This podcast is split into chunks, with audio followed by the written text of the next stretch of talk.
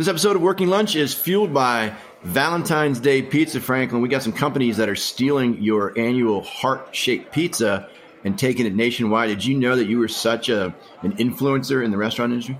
I did, Joe. I absolutely did. Well, is that lucky lady getting her normal Domino's heart shaped pizza? so try this hard. new one.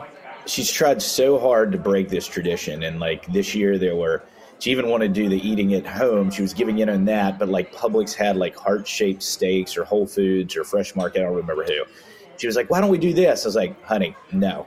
First off, we got to keep the tradition strong, but two, our listener base at the working lunch would be would be heartbroken. So, yep, we'll be keeping the the tradition going on. I will pay twice as much for a non Valentine's Day dinner and, uh, another Saturday or Friday night, but yeah, we'll be at home. Papa John's, get ready. We're calling you up. We're looking for that heart shape. Since Valentine's is on Monday, we are kind of sort of doing it on Sunday. I'm going to a Valentine's jazz brunch and uh, getting my getting my my trombone and my sax on, man. Mean, is that is that? Do you want me to insert the the old man jokes now, or are you going to do polka, polka, or, or the light jazz, Beer barrel. light jazz brunch? You know, which what you going for? I I walked right into it, but it sounds it sounds heavenly to me. So uh, that's how I'll pregame for the Super Bowl at brunch and then roll right into Super Bowl. So there you go.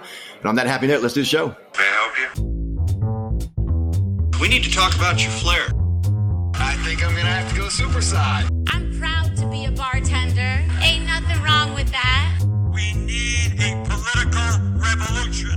Mr. Vice President, I'm speaking. Come on, man. With all due respect, that's a bunch of malarkey. From the home office of Align Public Strategies in downtown Orlando, Florida, this is Working Lunch. Coming up on the podcast, major Democratic governors are breaking with the president and pumping the brakes on mask mandates in their states. With the general public fatigued by COVID related restrictions, the politics of the issue are evolving. We'll talk about what this means for operators and other health and safety issues going forward. And surprise, surprise, the U.S. Congress can actually agree on something. In an overwhelmingly bipartisan vote, both the House and Senate this week passed sweeping legislation that would forbid clauses in employment contracts requiring workers to litigate sexual harassment and abuse cases in private rather than in a court of law. We'll talk about the impacts of ending mandatory arbitration clauses for sexual harassment claims. And new data from California suggests progressives lost key parts of their political bases when they were trying to push back on Uber and Lyft's business models. What does that mean for the other states trying to reclassify those drivers as employees and not independent contractors? We'll take a look. We'll discuss those issues and wrap it up with a legislative scorecard.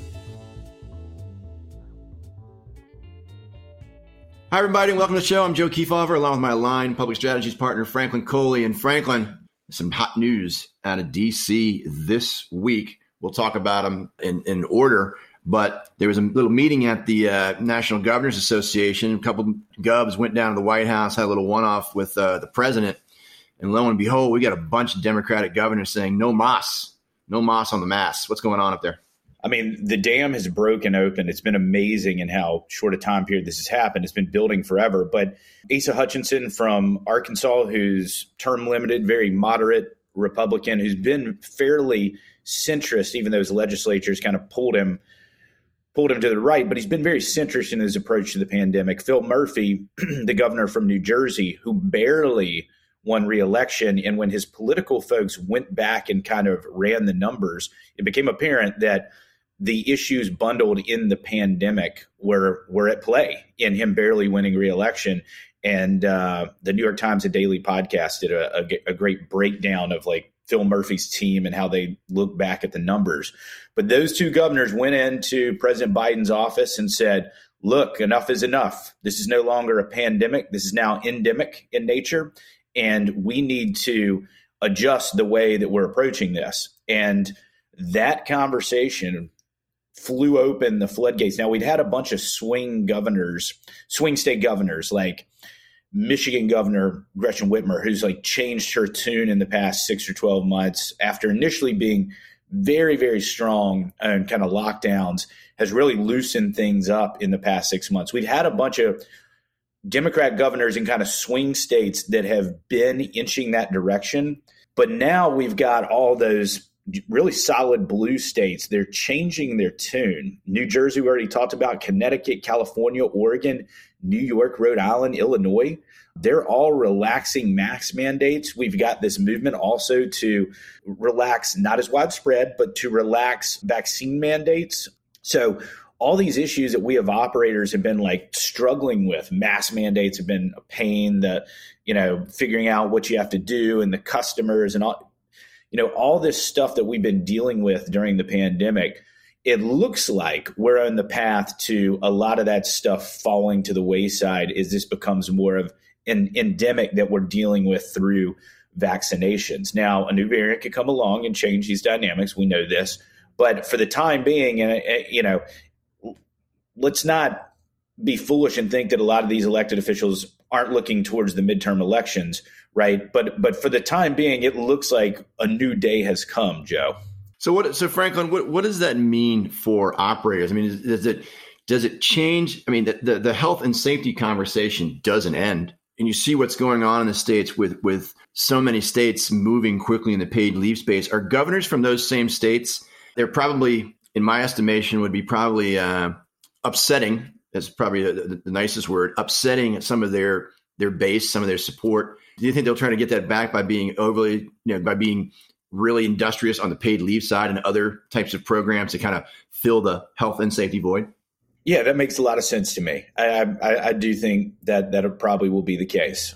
And again, a new variant comes along, it changes all these dynamics again. You know, Phil Murphy will tell his Democrat colleagues, like, you need to be a little more Ron DeSantis today than, than you've been in the past. And, and we're seeing that. We're literally, we're seeing that right now.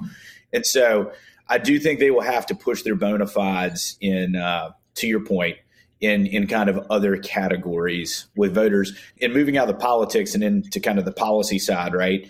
You know, state and local have been enforcing a lot of this, but I, there's a lot of pressure on the Biden administration to pressure the federal agencies, CDC included, to update the guidance, right? And so to change the national guardrails around the stuff as well. So it's a very interesting uh, couple weeks here in this space. Yeah, you know, it is. It's, it's fascinating the politics. You know, I, as a former resident of Arkansas, uh, I knew you know Asa Hutchinson well during my tenure there. Very close to Walmart, obviously.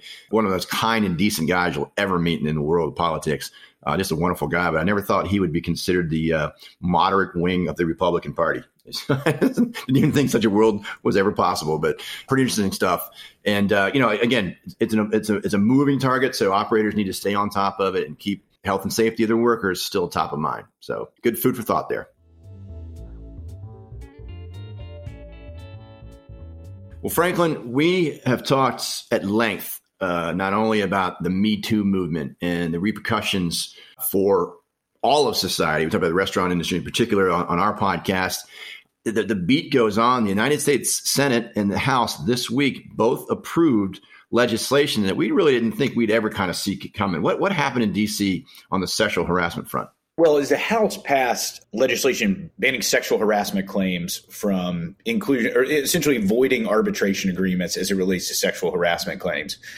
I mean, I didn't see, you know, I didn't see this thing was going to fly through the Senate in the way that it did. And, you know, just because I guess, you know, you kind of get lazy and you feel like this is a little bit of an RD issue, right? Because it's a workplace employment contract issue. And, you know, we're used to this stalemate in Washington, D.C. And, no, sir. The U.S. House and the U.S. Senate just came together in a bipartisan manner and, uh, and passed what is a sweeping piece of contract law, employment law, labor and employment workplace law. And that's amazing. I mean, that shows you kind of the political power of this issue and the political potence that the Me Too movement still has in American life, but also in, in the political space. At the end of the day, there were clearly were enough Republicans that that were in the right place in this issue. That in an election year, Mitch McConnell, you know, and others in leadership decided like we are not going to put force our people to vote on this and essentially be against this and go run for reelection we're going to just quietly go and approve it and let it get done, and it'll be a, a non-issue in this election year. And m- maybe Mitch McConnell was there in his own in his own right, but certainly there were members within the Republican caucus that were saying, "I'm voting for the you know." pushing back. And, and Mitch McConnell is not one that gets out ahead of his caucus. He just isn't. That's the way he's always, that's why he's been such an effective leader. And um, clearly that's what happened here. This thing flew through the Senate in, in no time. And now we have a, a you know, a whole new kind of uh, area of national law, Joe. It's, it's really amazing, to be honest. And that's, you know, that's, that, that is a Harvard case study of grassroots activism in a movement and can make that much of a fundamental shift in all throughout employment law. So pretty, pretty, pretty interesting. And and this has been stepping back for a sec this has been an area of law where we've seen a ton of activity over the past few years, right? Going back to the Supreme Court, you know, upholding arbitration agreements. We had a rush of states that went and legislated in this space, and particularly as it relates to sexual harassment, potentially in conflict with federal law, and that pushed kind of the federal action.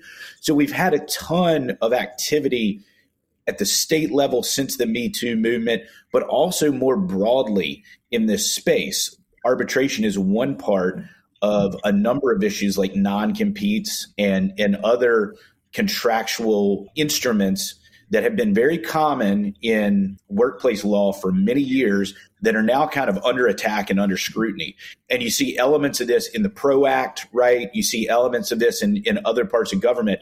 And at least in this case, the labor community has found a way to win on this. Now they're going to go into other things. They're going to, you know, th- those other elements, and they're probably going to find similar ways to approach those issues to win, at least at the state level. So, Joe, you are stepping back and kind of looking at this in the broader context. This is one of a number of elements of contract law that operators and companies have relied on for a very long time that a lot of those are coming under scrutiny and question. And I think we can expect that we're going to lose some of those instruments in the near future you know maybe maybe in the coming months and years through federal agency action but but certainly at the state level. So this is a hot area. Even though it's it's super in the weeds and you know highly litigious it's a hot area that labor advocates are continuing to target. Well as listeners on this podcast will, will know we have spent a lot of time uh, talking about Prop 22 in California, AB 5, Uber, Lyft, employee cl- uh, classification, the future of work, and that whole body of law, policy, and politics, and the evolution of that. Franklin, you, you were quoting the other day, Uber and Lyft spent probably you know $100 million or more getting that ballot initiative passed in California. 200 plus. Getting their their employees classified as independent contractor was a big win for them.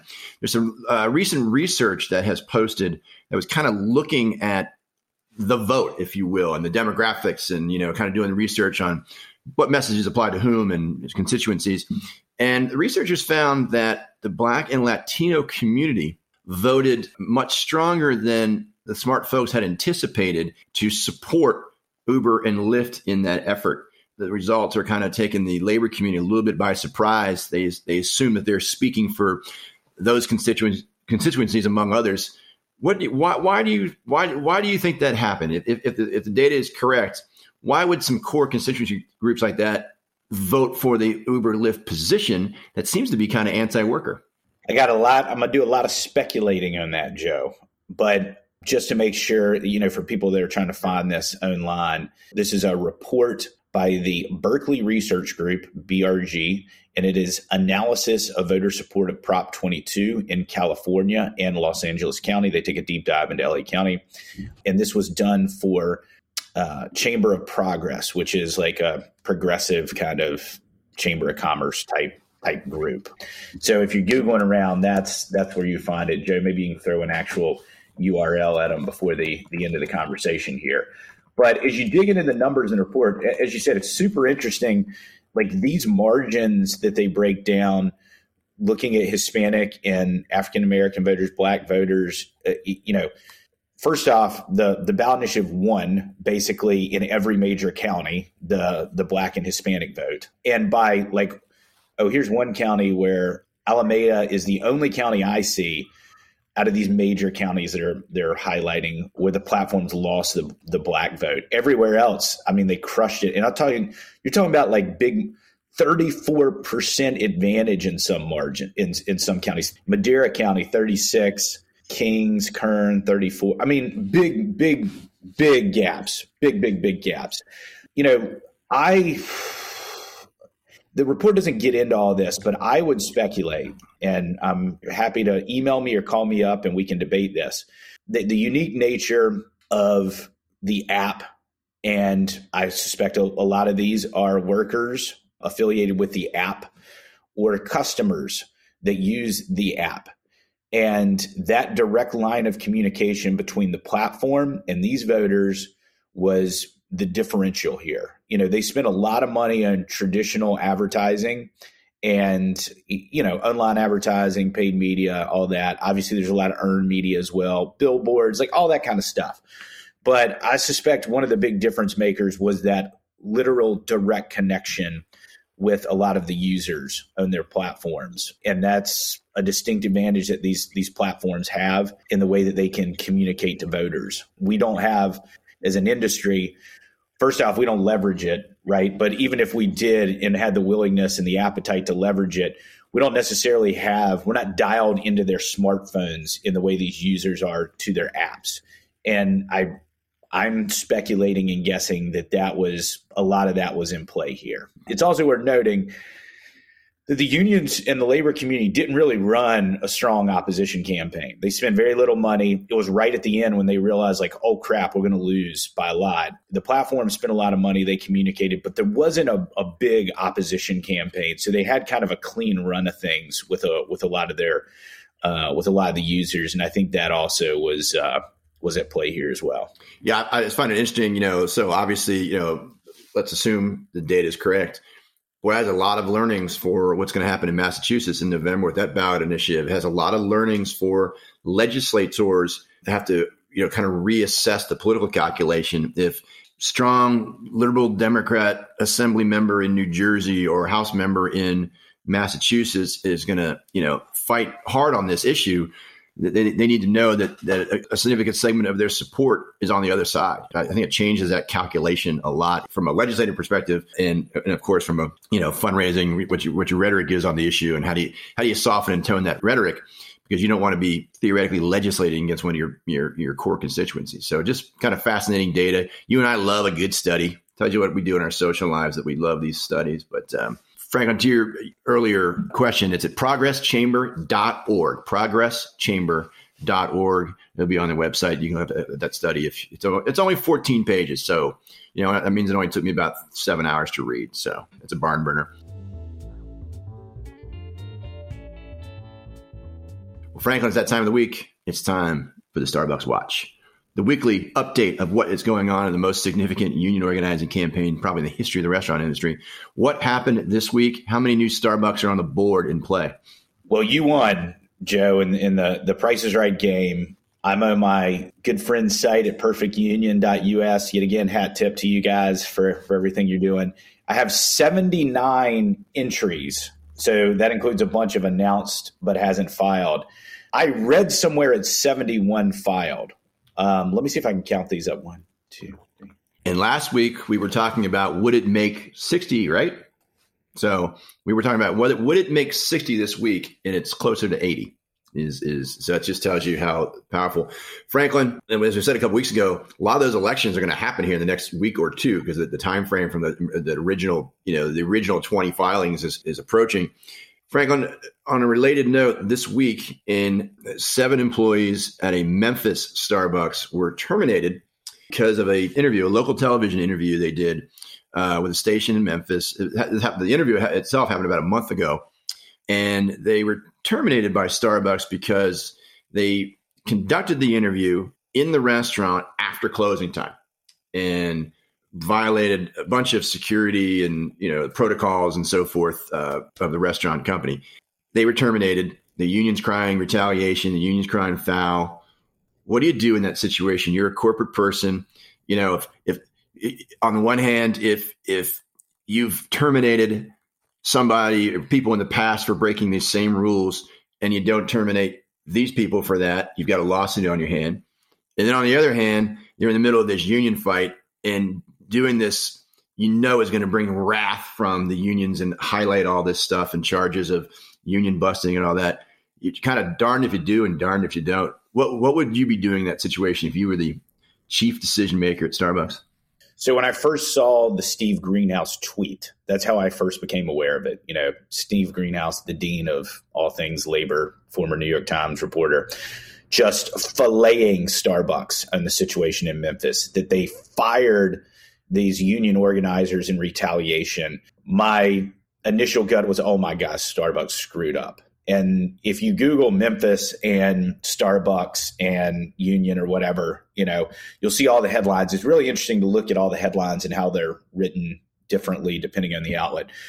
I love Vice News. I would encourage you to go read the Vice News piece on this because I thought it was pretty balanced reporting. They kind of were it did not come across on Starbucks side, but it had more details in there of what exactly transpired than any of the other outlets. And after I read that, I was like, Starbucks absolutely made the only decision they could because at the end of the day, first off, they fired basically the core of the union organizing effort in Memphis. Five of the, five of the six leaders of the effort on the, on the organizing committee were five of the it was a six person organizing committee. Five of them were fired and then an additional two employees that, fired. that's that's what melted down the internet. That that that and understandably so that that's immediately you know oh they were looking for calls to fire these union organizers da da da da da and their point was that they had it's common for workers to be in the location after hours or after they clock out even though technically they're not allowed to be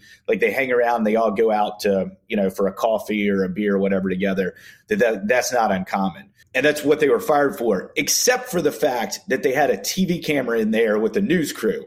So at the end of the day no company can allow workers after hours to go hold press conferences in their locations and get interviewed you just can't do that. I mean that's that's not allowable you know? And so they had no really choice in my mind assuming this, these are the facts right? These are the facts we picked up through the press and da da da. So you know big big assumption there. But from what i'm reading yet again vice news did i think a really good breakdown of exactly what happened in that location what led to the disciplining and the, the ultimately firing um, the company had to take some action. Now you could argue that they they took maybe they fired some and not others, and you know we can nitpick and split hairs over that, but they had to take action against these employees, even if they had just done like a TV interview for you know selling cookies for the Girl Scouts instead of like a union drive. Even if they had done that after store hours in a location without the blessing of you know management or the company you just can't allow that that's the bottom line and that's clearly articulated in company policy. So, yeah, I mean, assuming the information that's out there, clearly the workers weren't allowed to be doing that. And, you know, assuming they were all fired for that, eh, I don't feel like the company had much of a choice if that fact pattern is correct as it was kind of as we just described it. Now, the NLRB is going to have something to say about it. So the NLRB seems to be siding with the workers. Now, they have gone to federal court to immediately reinstate the workers, which is like short circuiting the process. It, it, it, shows a level of intensity and commitment from the general counsel that may be a, slightly atypical for them to for the general counsel to go to federal court for immediate reinstatement. The NLRB could take a more deliberate, slow process and try to work it out itself. So, the at first blush, it would appear that the NLRB is siding with the workers and viewing this as retaliation from the employer. We will see how it all sorts out. NLRB, the courts, they're all going to have a say over this, and I suspect more facts will probably come out too. But this is Starbucks world and life now, man. Like yeah. a bunch of tough decisions yeah. every day, and now 70 some locations. No matter what you decide, it's not going to be a good outcome. That's the world they live in today and I'm just fascinated. You know, as I've said many times, I, I, the, that that corporate decision making table in arguing both sides and playing devil's advocate, and I could I could argue passionately on both sides of of this ledger. Uh, but to your point, I think Starbucks had really no choice. It was to do the right thing and just take the heat. I don't know how you just said it, but you said it well. It's, this is every day of their life now. Every day of their life, every decision, no matter they go left, go right, go up or down, is going to be chainsawed that they should have done the other thing. And so that's that's the world they live in. And you have to get thin skin, you know, and the, the Walmarts yeah. of the world got thin skin and the tobacco folks have thin, uh, thick skin. I mean, thick skin. Walmart has thick skin and banks have thick skin. They're just got to grow some thick skin to navigate these waters in the next few months going forward for sure. Yep. They're, they're going to have to sort this stuff out and then move forward with the confidence of these tough decisions. They made the right decision. And unabashedly defend it and explain it and just keep your head down and keep moving forward. And that's not like a natural posture for a lot of folks. That's not a natural posture for for a lot of companies.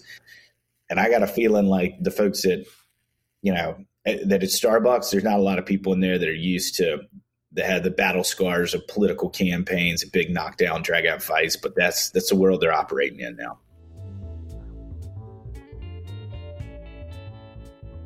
It's time for the legislative scorecard. We go around the country and update you on the latest legislative and regulatory developments. in Franklin, anything else you want to add to the COVID conversation after the conversation we just had about Democrat governors kind of pumping the brakes on that? It's just amazing how quickly kind of the politics and, and everything changed. The science has changed. You know, we are in a different spot now, and but it's just amazing how quickly things can change.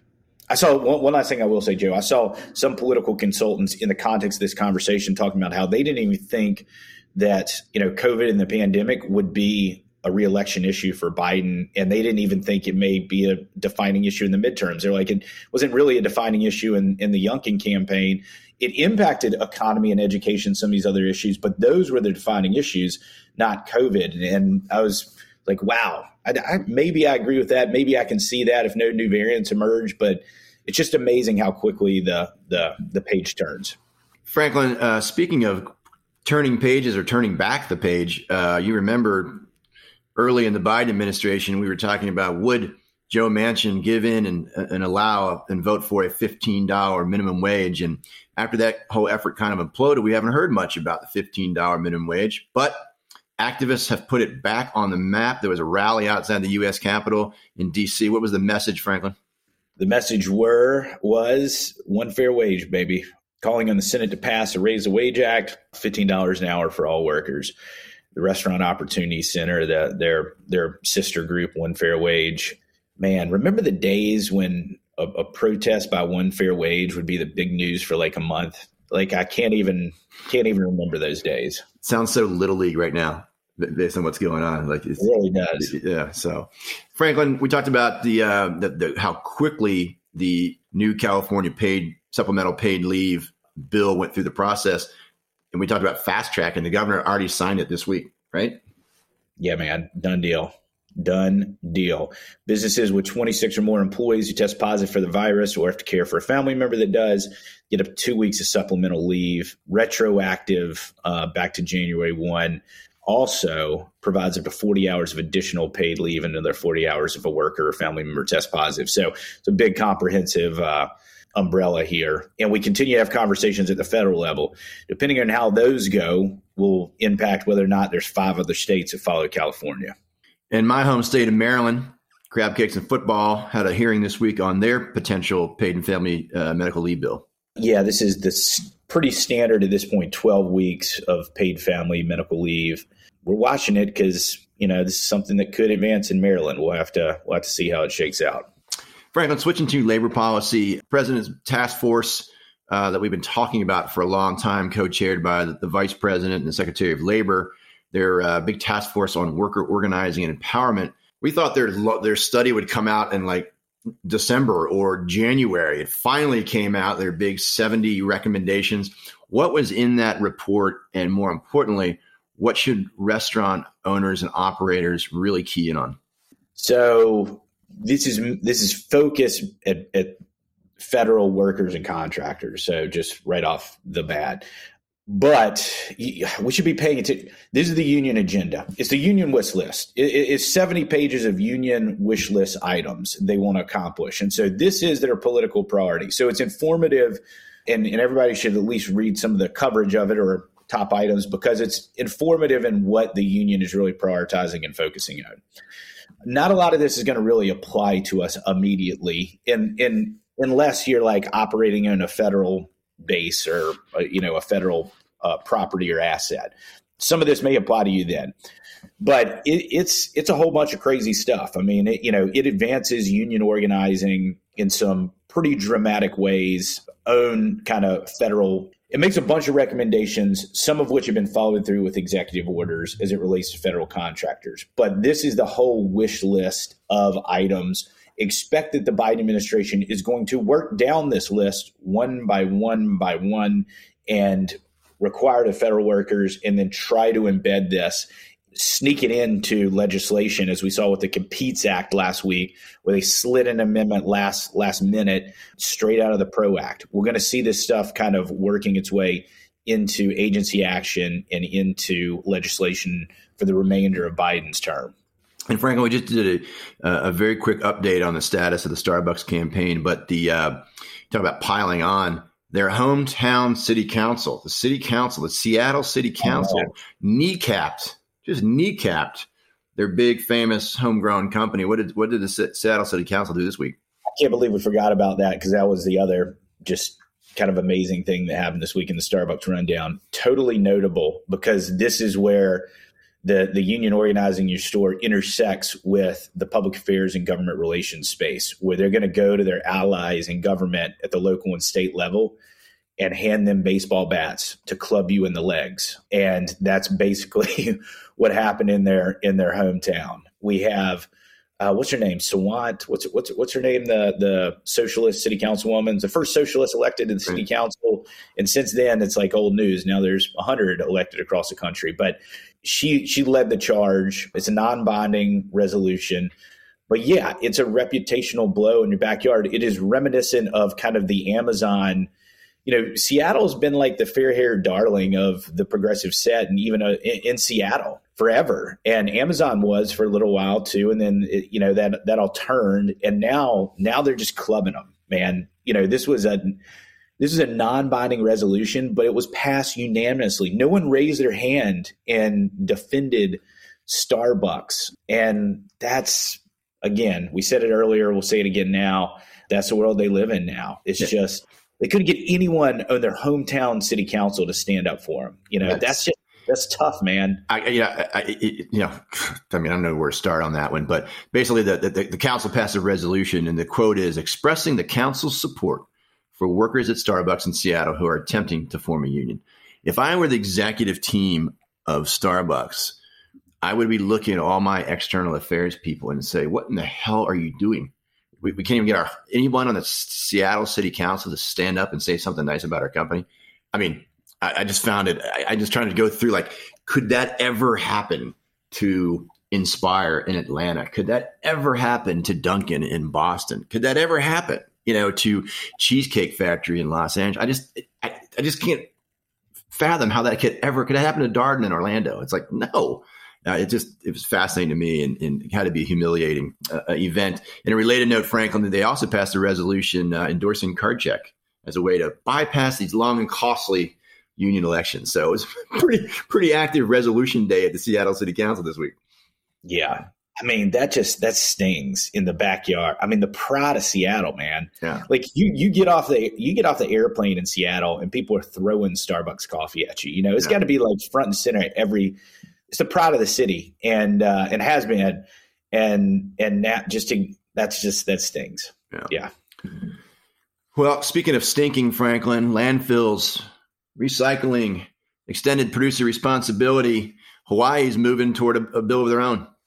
Yes, and we're not talking about minimum wage in Hawaii today. So the latest was the House, as you predicted last week, by the way, is slowing it down, Joe. So we're heading into the famous Hawaii uh, stroll, if you will. Your alma uh, mater is North Carolina's famous four corners defense. Yeah. So, but a House Committee Advanced Legislation establishing extended producer responsibility. The bill would require certain producers of consumer goods to register with the state health department, pay a fee, deposit fees. Look, it's another state that's looking at this. It's it, it's another state added to the long list. We got to get some model policy because there's going to be another state by the end of this month and another state next month, and you know this this stuff's advancing. So um, it's time to get involved. And I would say like places like Hawaii are, are probably going to be out front because you know there's real sensitivities there, environmental reasons, but also they need to be recycling everything. It's hard to get stuff there. So it's, it's an ideal place for this thing to advance relatively quickly. And our last item, Franklin, we reported last week uh, what's going on in Florida with the targeting of woke corporate diversity training. That bill moved moved a little farther down the process this week in Florida. Yeah, I think it's on the House floor, headed to the House floor. Holy crud. Florida is a crazy legislative session. And the craziest stuff, we're in the national news like every other week for what's going on in the Florida legislative session. And that's not even some of the most controversial stuff. But this is one, it's like kind of going through the process, and we'll get over the finish line. We'll see what it looks like. But they are still calling out corporate programs and still naming names, Google's one of them, of corporate programs that are in conflict with this legislation. So that's not, that's still like front and center in this conversation. It's not like a, a side piece. I mean, the main thrust is in the education system, but they're clearly targeting woke corporations as well. And so companies should should pay attention to this. Well, that's a busy scorecard for the week, and we'll have another robust report uh, for our audience next week. Well, Franklin, it's unbelievable weekend. We got Valentine's on Monday, but there's a little there's a little little fracas on Sunday evening uh, between the Bengals and the Rams for the Super Bowl. What will, you, what will you be doing for Super Bowl? I will probably be in my jam jams watching and falling asleep. You little onesie. Maybe, yeah. I'm not big on the I'm not huge on the Super Bowl parties. You know, the pandemic, like I know we're over it, but kind of anyway, I I don't think we're gonna do anything. I think we're just gonna we're gonna hang out. I'm not a big NFL guy anyway, so probably going to be on the on the couch slash in the bed. Uh, what about yourself? You got big big plans? You know, I'm just going to be over at the coast this weekend, so i will find find a little speakeasy, or I may just watch it on the. Oh, that's right. That's right. Your polka your polka lunch. I yeah, forgot. Yeah, yeah. So it'll be a seaside Super Bowl for me. Franklin, two things of note before we go. In the industry, will be well represented in the famous Super Bowl commercials. One is for one of our key suppliers, Stella Artois, is having an amazing promotion where Eli Manning, famous Giants quarterback, is buying a ticket to, for five employees in a restaurant to send them to the Super Bowl, and he is taking their shifts on Super Bowl Sunday. So Eli Manning will be in a restaurant working. Dan Marino is doing the same thing. A couple other players. So can you imagine you're sitting in a restaurant up at the bar and it's Dan Marino serving you? And so he, yeah. I think it's a super cool to send some restaurant workers to the Super Bowl and they're taking their shifts on probably the, one of the hardest restaurant days of the year. So it'll be a, probably an eye opening experience for all those guys. Pretty cool. That will be a disaster. Nobody's going to get their food, but yeah. they'll all be okay with it too. No, I'll be perfectly fine with it. And the second piece, uh, there is a Hellmann's commercial that you need to catch that is addressing the issue of food waste in a pretty funny way, bringing back kind of a play. There's a Los Angeles Rams linebacker named Jerod Mayo, and he it kind of reprises the role of Terry Tate, office linebacker, was famous Super Bowl commercial of years past, and is on guard against food waste and tackling people that are wasting food. And Hellmann's is making a comedic yet political statement in the in the area of food waste. What do you think? I'll tell you. I I tell you what, Joe. We are America, right? I mean, this is it. Restaurant industry front and center, front and center in the pandemic. We've got all these famous quarterbacks taking. We've got food waste commercials. I mean, America is restaurants, and restaurants are America. It's never been more clear to me. And last thing, who you pulling for, Rams or Bengals? I'm going to go for the Rams just because you know just cause you know they they deserve it they you know they, kind of new team right like you know whatever I, am going for the rams for no real reason but yeah that's who i'm going for and, and, and not to be argumentative i'm for the almost the exact same reasons going going with the, the, the Bengals. Neither of them have ever won a Super Bowl. The Bengals have just been in, in, in purgatory for 25 or 30 years. I just, you know, as a bleeding heart, I just got to go with the Bengals. Just, yeah, get get them off the schneid a little bit. But uh, so it should be interesting. I hope everybody has a great and happy Valentine's Super Bowl weekend, Valentine's, and we'll be back next week with another edition of Working Lunch. Until then, stay safe and stay informed.